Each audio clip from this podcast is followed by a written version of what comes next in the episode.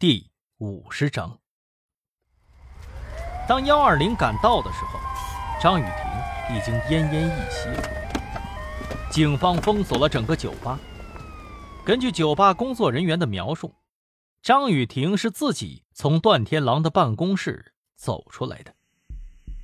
警警警察同志啊，真的不是我的问题啊，真的不是我的问题啊！我跟你们说。段老板他死了以后，我们谁都不敢接近他的屋子，要去那儿简直就是惩罚。我是因为今天迟到了，被领班的罚去打扫他的办公室，这才去开的门呢。一开门，您猜怎么着？他自己就走出来了。我喊他，他也不理我。我真的不知道里面居然还有人呢。李明耀护送着张雨婷去抢救，王旭东和易兴则顺着线索来到了办公室查看。这里面确实是有生活的痕迹，而且设施一应俱全，冰箱里面甚至还残留有食物，看起来藏一个人确实是不成问题的。哎，易教授，易教授，快来看这儿！汪旭东指着靠门内侧的一个锁说道：“你看，这个痕迹还很新鲜呢，应该是有人在屋里面撬过锁啊。”两个人拿着房间的钥匙试了一下，如果从门外锁住的话，屋子里头确实是打不开的。那么，综合当前的情况来看，之前在地铁口看到张雨婷的时候。他应该已经被人给劫持了，然后才被关到了这里。你们过来，我真是很想问问你们呢。啊，我就奇了怪了，你们没有人听到过这里头有人呼救吗？王旭东一脸严肃的追问工作人员：“警官同志，真的没有，真的没有啊！对呀，对呀，对呀。”我们就挣那么几个钱儿，犯不上骗您的。几个工作人员都是信誓旦旦，一兴看他们的神情也不像在撒谎。但是张雨婷既然能想到撬门逃跑，那么为什么不砸门不呼救呢？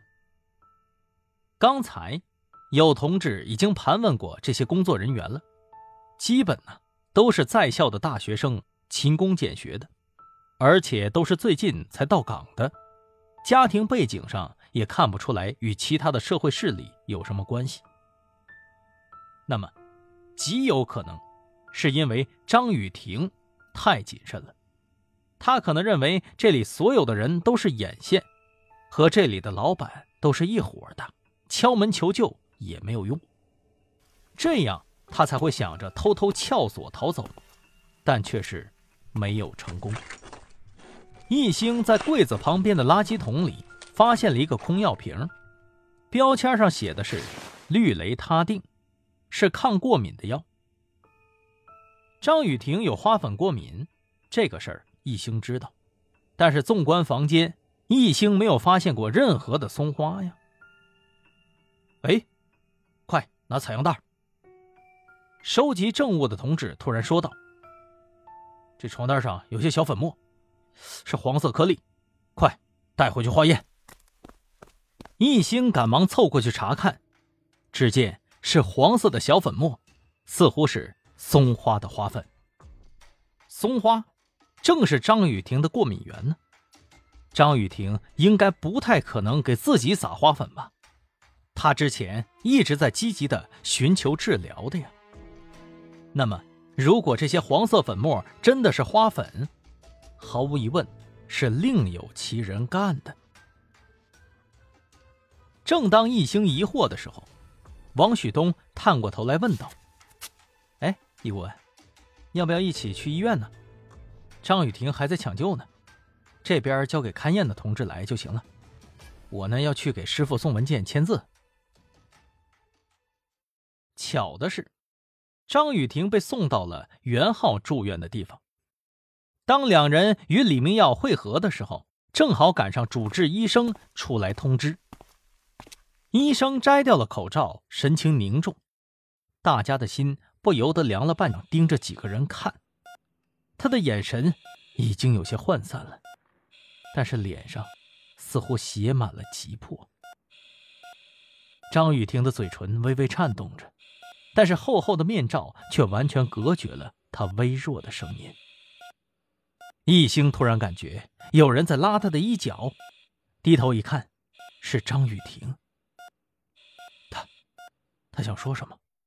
他想说什么？易星着急的说道，打破了沉静。呃，他是不是？哎哎，易星，你干嘛？王旭东惊叫。只见易星做了一个十分惊人的举动，他摘掉了张雨婷的呼吸面罩，俯身下去去倾听她的声音。天，天天。张雨婷抓着易星的手，用尽了全力，说出了最后的名字。话音刚落，心电图归于平静。张雨婷的手臂从易星的衣角无力的滑了下去，她仿佛看见了自己的十五岁，后山的那片油菜花。他无忧无虑的躺在那里，睡着了。看着这个可怜的女人闭上了眼睛，一星有些难过。张雨婷曾几次向自己求救。但是每次都是差那么一点点，就可以救他下来了。突然，他的鼻腔里传来了一股熟悉的味道，是好似茉莉的香味儿。哪里的味道？什么味道？是，是张雨婷刚刚抓着他的手，那是张雨婷护手霜的味道。偷赵百康照片的。就是张雨婷。那么，照片上的女孩多半就是甜甜、甜甜、甜甜、甜甜、甜甜。一星不断的在自言自语：“哎，一星，甜甜是谁呀？”李明耀有些错愕的问道：“甜甜，甜甜。”甜甜就是红衣幼童案的受害者，他叫甜甜，他叫甜甜。一星满眼愤恨的抬起了头，说道：“红衣幼童案。”汪旭东很疑惑：“医官，那个不应该是段天狼干的吗？他人都死了，怎么又跑出来了一个甜甜呢？”之前。易星他们的目光一直都放在了何思琪的身上，毕竟他是唯一存活的人证。但是随着段天狼的死，中间的细节难以继续查证。而张雨婷刚刚拼命说出的名字，很可能让他们再次打开局面。按照规定，张雨婷的遗体需要到法医实验室进行解剖。在医院楼下，丁文路带队交接以后，关上了灵车的门。不远处的巷口，一个撑着黑色雨伞的人熟练的按下了一串号码，拨了出去。现在的情况怎么样了？电话那边焦急的问道。哼哼，如你所愿呢。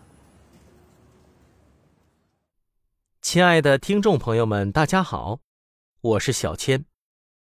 我的刑侦新书《醉影迷踪》已经上线了，欢迎大家来主页点击收听。